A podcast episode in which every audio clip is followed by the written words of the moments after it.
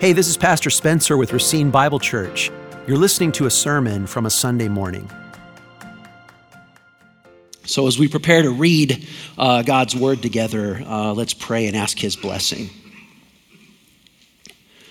Lord God, we bow our heads, and as we open your perfect word, we ask you to open our hearts.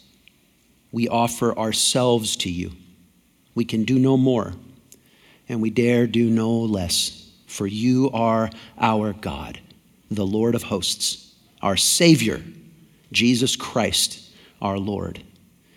Amen. A reading of God's word will begin in 1 Corinthians 7, starting in verse 1, and then we'll skip down and read from the middle of the chapter. But we'll start in 1 Corinthians 7, verse 1. Now, concerning the matters about which you wrote, it is good for a man not to have sexual relations with a woman, but because of the temptation to sexual immorality, each man should have his own wife, and each woman her own husband. The husband should give to his wife her conjugal rights, and likewise the wife to her husband. For the wife does not have authority over her own body, but the husband does. Likewise, the husband does not have authority over his own body, but the wife does.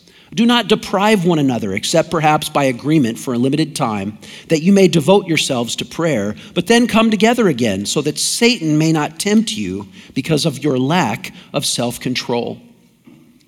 Now, as a concession, not a command, I say this I wish that all were as I myself am, but each one has his own gift from God, one of one kind and one of another. To the unmarried and the widows, I say that it is good for them to remain single as I am. But if they cannot exercise self control, they should marry. For it is better to marry than to burn with passion. That's verses 1 through 9. And then verses 10 through 16 give practical counsel for uh, a believer living with an unbelieving husband or wife, situation that uh, many in our flock are in.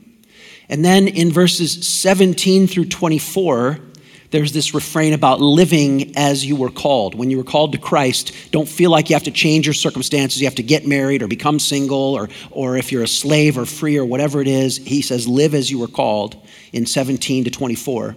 And then let's pick up our reading again in verse 25. Verse 25. Now, concerning the betrothed, I have no command from the Lord, but I give my judgment as one who by the Lord's mercy is trustworthy. Verse 26 I think that in view of the present distress, it is good for a person to remain as he is. Are you bound to a wife? Do not seek to be free. Are you free from a wife? Do not seek a wife. But if you do marry, you have not sinned. And if a betrothed woman marries, she has not sinned. Yet those who marry will have worldly troubles, and I would spare you that. This is what I mean, brothers. The appointed time has grown very short. From now on, let those who have wives live as though they had none, and those who mourn as though they were not mourning, and those who rejoice as though they were not rejoicing, and those who buy as though they had no goods, and those who deal with the world as though they had no dealings with the world. For the present form of this world is passing away. That's the phrase that's haunted me from this text for the last two weeks. The present form of this world is passing away. Then he says in verse 32 I want you to be free from anxieties. The unmarried man is anxious about the things of the Lord, how to please the Lord. But the married man is anxious about worldly things, about how to please his wife. And his interests are divided. And the unmarried or betrothed woman is anxious about the things of the Lord, how to be holy in body and spirit. But the married woman is anxious about worldly things, how to please her husband. I say this for your own benefit, not to lay any restraint upon you, but to promote good order and to secure your undivided devotion to the Lord. Or some translations end that verse, your undistracted devotion to the Lord. Your undivided or undistracted devotion to the Lord. And that's what we'll read together from 1 Corinthians 7. And from this text, which is really unique and has a lot of issues going on in it, I want to draw for our benefit five principles of godly guidance, both for marrieds and for singles. Five points. The first one will be a point for all of us. The second and third will be for some of us. Then the fourth and fifth again will be for all of us. So the first godly guidance to bring from this text is this number one, all of us need to know that God commands and blesses sexual union only in marriage. All of us need to know that God commands and blesses sexual union only in marriage. Only in marriage. That's what all of us need to know. So, this text is filled with interpretive challenges, significant interpretive challenges. They start right there in verse 1 when he says, Now considering the matters about which you wrote.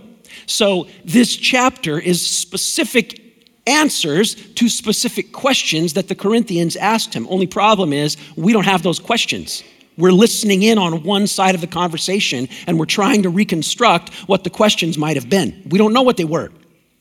But let, let's just agree on this. Does this sound familiar?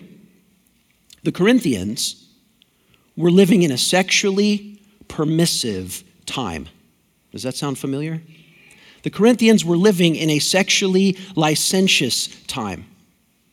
The Corinthians were living in a time when traditional sexual morality was mocked and frowned upon, and where all of the pathways to sexual perversion were celebrated, not only tolerated, but celebrated.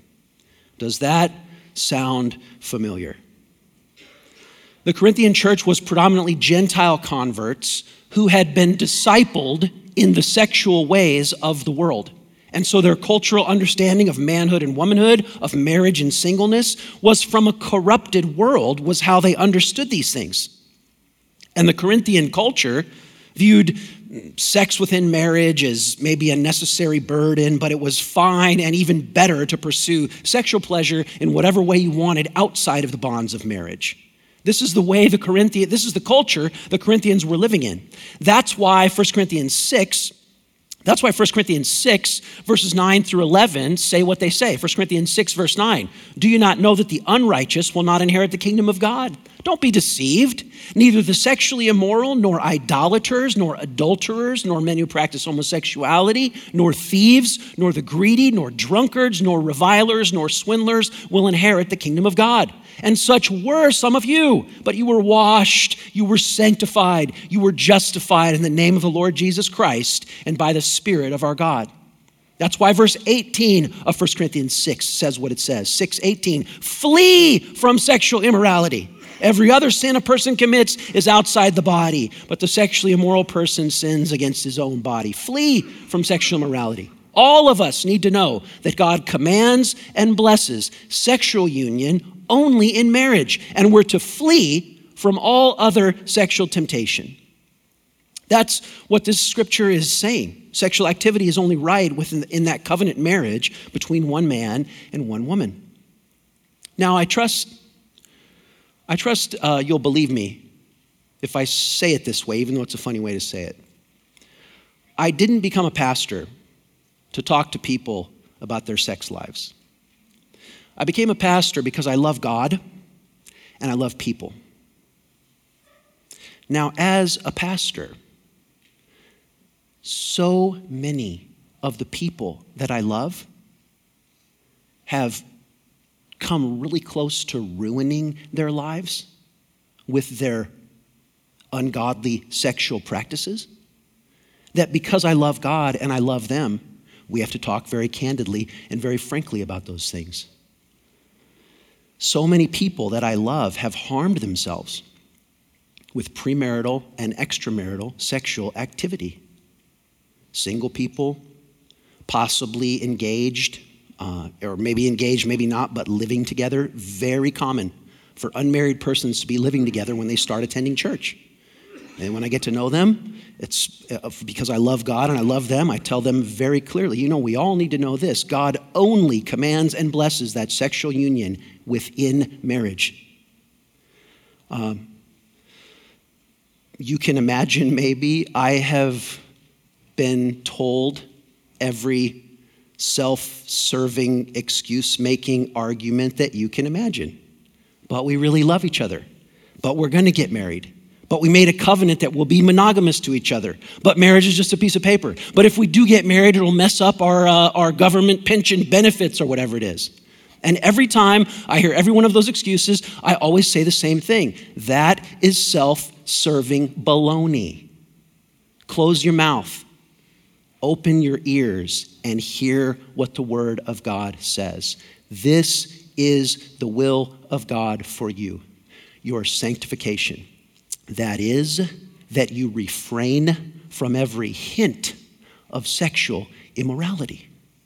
God's word is very clear about this. No exceptions, no special circumstances. That's what God's word says, and we should receive it as a blessing. We should receive it as for our protection. This text says that one of the things it says is it's better to marry than to burn. It's saying the only legitimate way, the only legitimate outlet for those God given sexual passions is within the covenant of marriage. And God has graciously provided for that.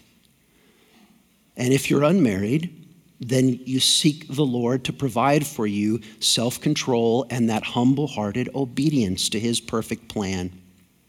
That's the first point, and I trust that's clear to us from God's word. That's the point that we all need to know. Let me give you points two and three um, together because they both start with uh, some singles. Point number two is some singles need to move because their desire for marriage is too weak. And the third point is the same thing the other side. Some singles need to wait because their desire for marriage is too strong. Some singles need to move or get moving because their desire for marriage is too weak. That's the second one. And the third one is some singles need to wait because their desire for marriage is too strong. It's about waiting or moving and knowing which one you're to do. Uh, let me open this up with a quick story that happened to me this week when I was getting gas. And we all know the best gas station to get gas at, right? QuikTrip is the best. You, you can buy a banana or an apple in there. They don't overcharge. The air is free. The ATM has no charge. This is, I just love QuikTrip. It's my spot. Uh, I tried to take Amy there on date night. She was like, no, not happening. Uh, a man can dream. Uh, so I was at QuikTrip, and I had to get air in my tire. And so the air at, QuikTrip, the air is not only free, but it's also better than at the Mobil station because it has the that beeper on it. You set the you set that I want it to be at 38 psi or AC/DC or whatever it is, and then then when you put it in, when it gets up to the level, it beeps for you. So it's perfect. So I'm getting get, I'm getting air in my tire, and this obnoxious guy wants the air, and so he pulls up like almost touching my bumper, as close as he can get, and he turns up his music even louder than it was. So he's just kind of sending me a signal, hurry up. He's right on my tail. He's playing this loud music. It had uh, naughty words in it. And um, so I'm just, so here's what happened. I'm putting the air in all four of my tires. And now that he's so close to me, when I want to go from the back to the front, I can't just, I have to go all the way around the long way because he's so close to me. And because his music is so loud, I can't hear when the thing beeps for me. So every time I'm loading a tire, I got to look up and look at the number, stop, look up and look at the number. So in his effort to hurry me, what did he do? He made everything take twice as long. Uh, this happened to me last week, and as soon as I was driving away from there, uh, I thought, this is pretty much the way we do everything in our lives. We're trying to hurry God, turn it up, hurry up, and it just makes it longer and more painful. So, as far as godly guidance, some singles need to move quicker because their desire for marriage is too weak, they're too selfish. But then on the flip side of that, some singles need to wait because their desire for marriage is too strong and they, they, need, to, they need to love God more than they love the idea of being married. So let's talk about both of those just briefly. The second point some singles need to move because their desire for marriage is too weak. There are some who are single who are using their singleness for selfish indulgence, which is not the will of God. This is the video game playing of perpetual adolescence. This is spiritual laziness. This is the inertia of selfish indulgence, love of self, fear of commitment. Such folks may need, or such folks do need, an encouragement to grow up and start, start aiming your life at something more than your own selfish fulfillment. You need to get your life behind something you can really push for and work toward. That's you, you notice, I hope, when we read this, what kept coming up in 1 Corinthians 7 is devotion to Christ, devotion to Christ, service to Christ's church, service to Christ's church. That's what needs to happen. So some people really do need to get moving away from selfishness and toward getting married. Well, how, uh, what do I do if that's me? You know, this is just one more thing I want to say as far as practical counsel. It's true that God is all you need, and you just need to trust in Jesus. But the problem is, if we use that phrase as a cliche, we end up neglecting that God, the God in whom we trust, uses the means of our disciplined and self controlled decision making and obedience to accomplish what he wants to accomplish. In other words, I wouldn't just say, well, trust God. Uh, nobody's going to get a college degree by just trusting God. You're not going to get your order fulfilled at Culver's by just trusting God. God uses means. He wants you to clear your throat, use your voice, and do what He's called you to do. So, if this is the case and you're too selfish and you're just using your singleness for selfish indulgence, what should you do? Well, I'm glad you asked. Repent of sexual sin. Break up with and cease that relational chasing of anyone who is not immediate marriageable, marriageable material. Uh, pursue holy living. Repent of uh, that just the lazy way that you use all your time to indulge yourself. If it's video games or movies or whatever it is, set, set one day a week when you can do that. And use the other six days to serve the Lord and do something more productive. Work hard, save money, get out of debt, show self control. Invest in nurturing relationships in the church and prove that you know how to do that.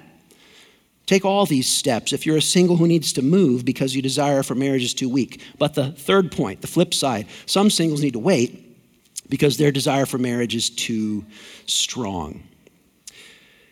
The desire for marriage is a good thing.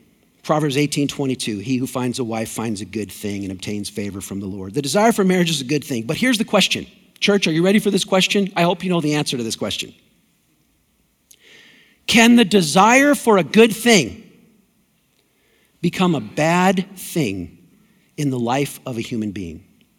Can the desire for a good thing become in itself a bad thing in the life of a human being? And the answer to that question is yes. The evil in that desire is not located in the object of the desire. The object of the desire is a licit or a, or, or a, um, a, a, a God ordained object. It's fine. It's not in what we want, but in the fact that uh, we want it too much. And so that desire becomes an idol in our imagination. And that desire actually becomes a blockage in the arteries of our heart affection for Jesus. And that desire becomes a stumbling block in our walk of obedience. And that's what happens. It becomes an idol in our imagination. It becomes a blockage in our heart affection for Jesus, and it becomes a stumbling block in our walk of obedience. So, for some singles, maybe you need to wait because your desire for marriage has become actually stronger than just your desire to glorify God. Verse 35 says that if you are single, the purpose for you to use your singleness, the end of verse 35, is for undistracted devotion to the Lord. You'd think from some poor advice that's given, even some Christian books that give this poor advice, you'd think that the purpose of singleness is just stoking your own self centered discontentment. It's not. The purpose of singleness is devotion to the Lord Jesus. So the desire to be married is good. Give that desire to God, trust God with it, and then do what you can. Mentor someone younger, uh, care for someone aged, invest in relationships in the family of God. Do what you can, but trust the Lord with the rest of it. And let me let me slow down and say, what do I mean by trust the Lord? Because that can sometimes be an unhelpful cliche. When I say trust the Lord, this is what I mean. One, know the Lord in whom you trust. Two, actually trust the Lord that you say you trust. Number one, know the God in whom you trust. And second, actually trust Him when you say that you trust Him. The first part of that, know the Lord in whom you trust, know God whom you trust. Know this. Here's a, a I'll say it with a big theology word first, and then I'll, I'll pack it in with littler ones. God is omniscient and God is omnipotent. So, in God's omniscience, He has good divine reasons for withholding from you something that in His omnipotence He could give you. Know the God in whom you trust. Know that God is all powerful. Of course, He could get you married within three months, three days, three hours. Of course, He could. God is all powerful. God is also all knowing and all wise. And there will be many times that His wisdom uh, causes or prevents, or in His wisdom, He decides to withhold from you something that He actually could give you and you have to trust Him to make those decisions. He may or may not reveal to you the reasons, but He's God and you can trust Him. And I say this not just to the singles, that hasn't been the thing that I've struggled through, but I say this to you as someone who has struggled with this, because this is a struggle in all of our lives. It's true for married people too. It's true for married people who want kids and can't have them. It's true for married people who have kids who don't yet love the Lord and they're just yearning and fasting and praying for those prodigals to come home. It's true for those who, it's true for all of us for one or another circumstance in our lives. We have to trust the Lord. We have to know the God in whom we trust, and then we have to actually trust Him. We have to know the God in whom we trust, and we have to actually trust Him. What does it mean to actually trust Him? It's, it's, not, it's not abstract. It's very realistic and very concrete. Every one of us, every one of you, as you go through life, it's an either or. Every one of you, as you go through life, you either uh, accumulate discontentment or you divest yourself of discontentment. And the hinge point is your trust and your thanksgiving to the Lord your God. Every one of you, as you go through life, you accumulate discontentment or you divest yourself of discontentment. And the hinge point there is your thanksgiving to and trust of the living God.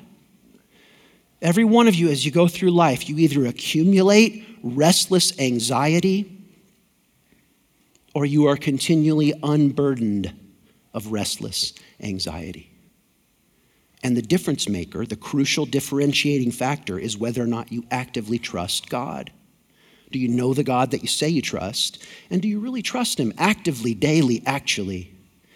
If you have no trust in God and no prayer life and no thanksgiving to God, then all you can do is accumulate discontentment and regret and restless longing. But if you have a relationship with Jesus where you trust Him and you know what it means to cast your cares upon Him, then you can every day divest yourself of those anxieties and those discontentments. It doesn't take all of the pain away, it might not even take most of the pain away. But it takes the, how can I put it? It takes the soul's unrequited longings away because the soul is connected to the God who made it. So trust God.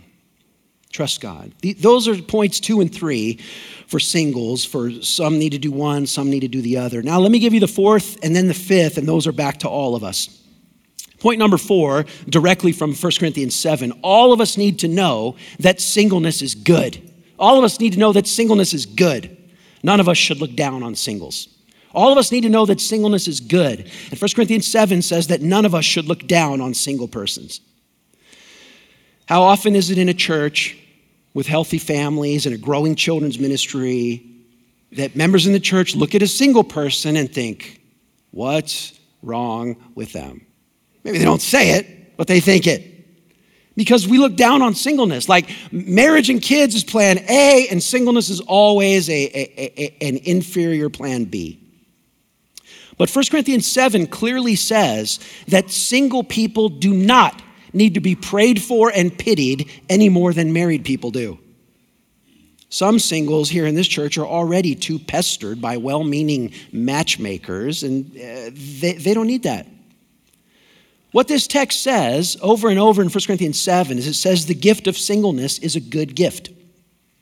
Each one, verse 7, each one has his own gift from God, one of one kind and one of another. He says that, he says that time and time again. He says in verse 17, only let each person lead the life that God has assigned to him, to which God has called him. This is my rule in all the churches. He says again in verse 35, I say this for your own benefit, not to lay any restraint upon you, but to promote good order. He says three or four or five times there, what, the singleness is a gift, marriage is a gift, whatever gift you have, enjoy it and use it under God's grace. The gift of singleness in 1 Corinthians 7, here's a little bit of an interpretive issue that I'm just figuring out myself. The gift of singleness in 1 Corinthians 7 is not a spiritual gift like the spiritual gifts in 1 Corinthians 12 prophecy, teaching, and so on.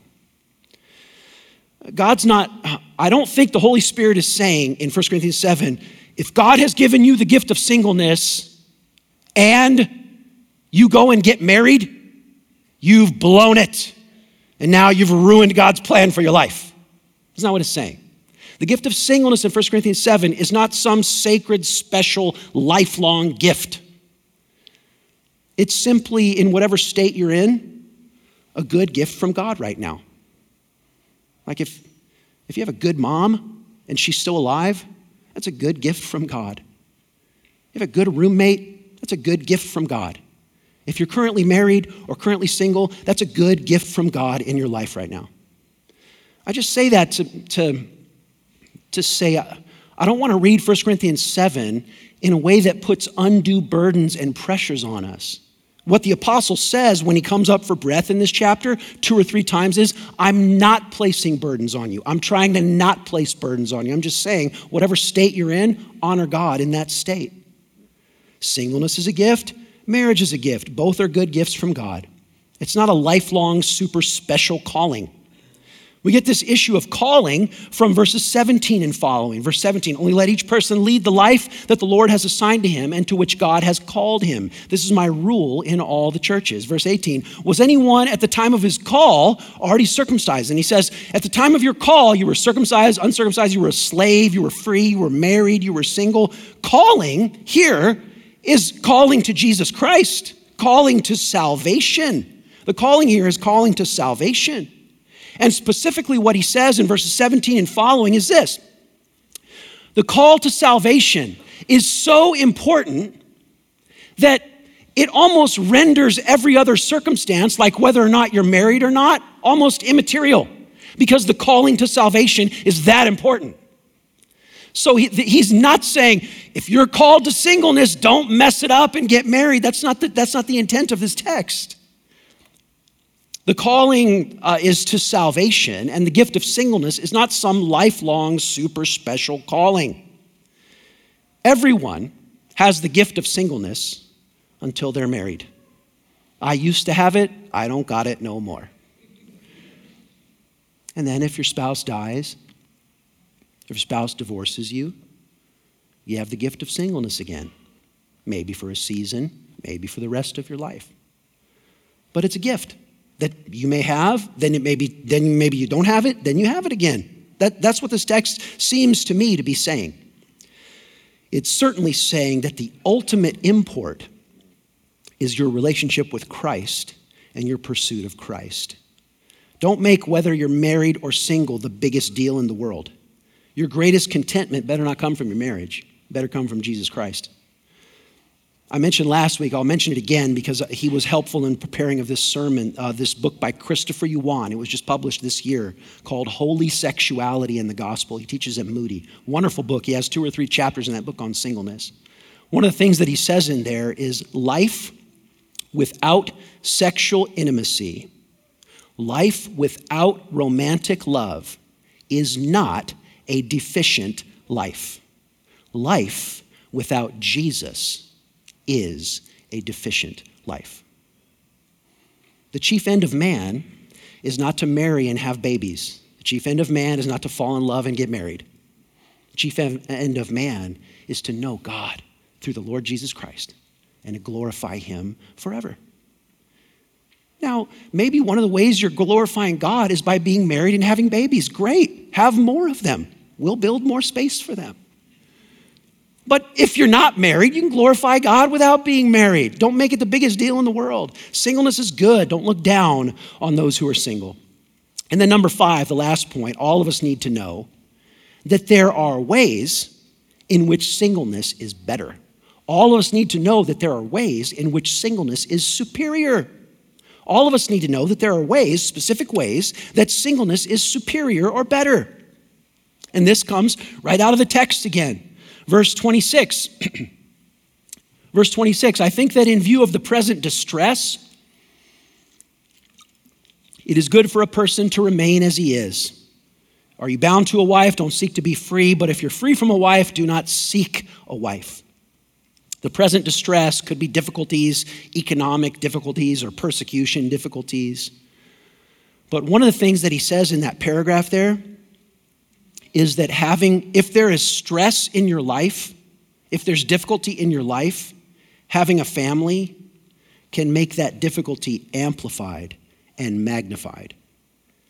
And for some, it's better to be single.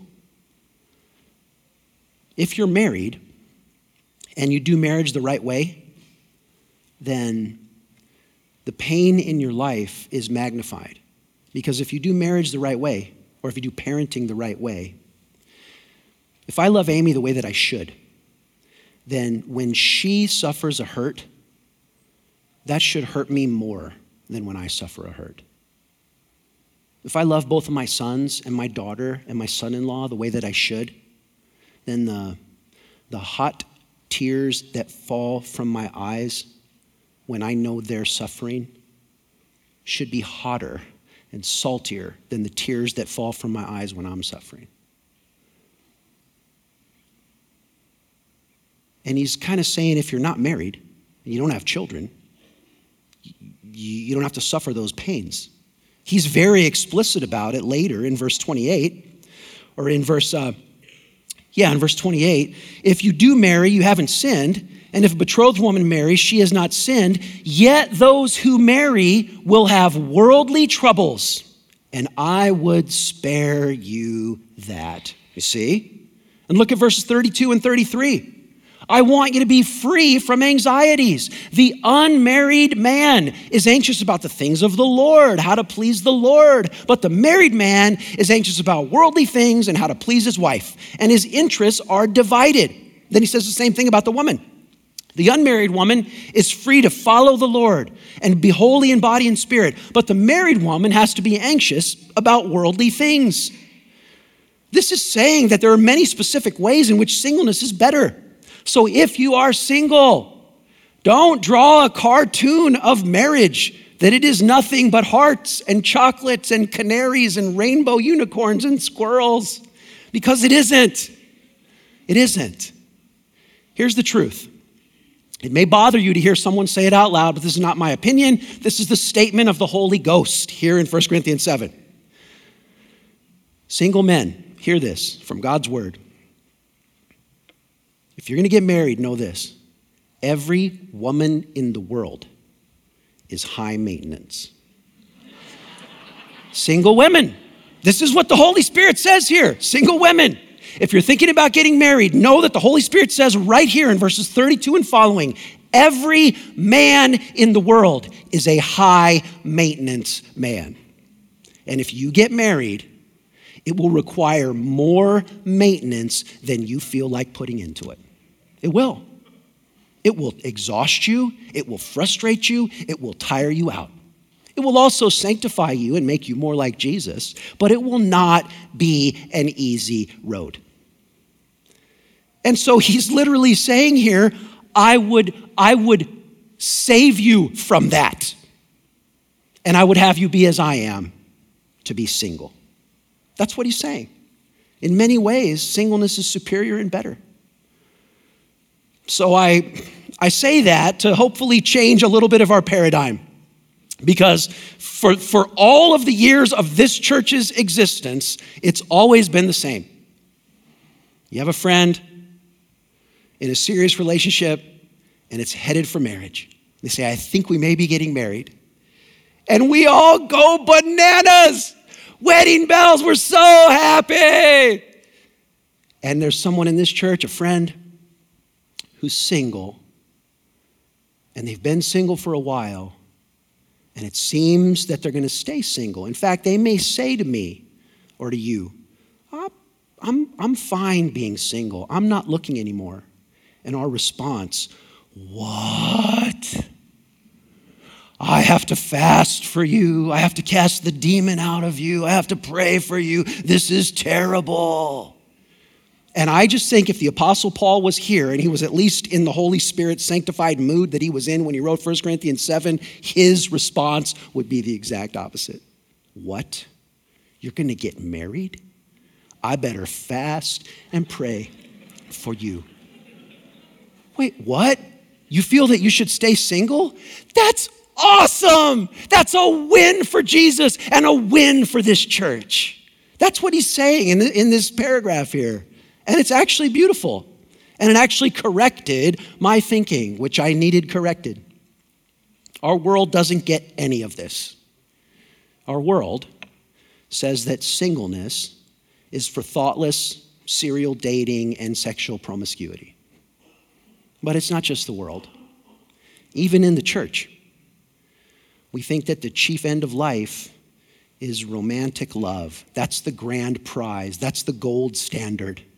And for the rest of you, oh, if you can't get married, at least you can be a member of the church and have the love of the church. And this, this dishonors our Lord and Savior, Jesus Christ. Because you never heard Jesus say, Greater love has no one than this, that he fall in love and buy a ring and have a celebration. Greater love has no one than this, that a man lay down his life for his friend, for his friend. In this is love.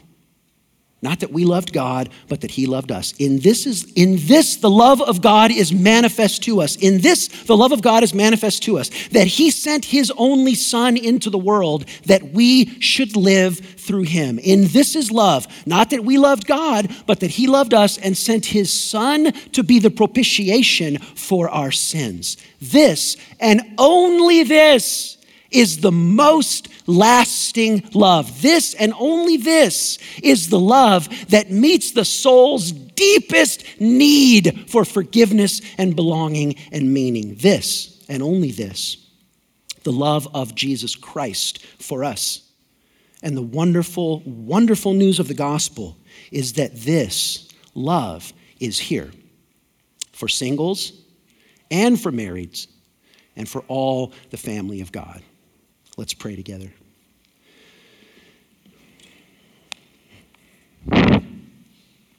Lord Jesus, hear your children as they pray. And I'd give you, church, just a moment to pray.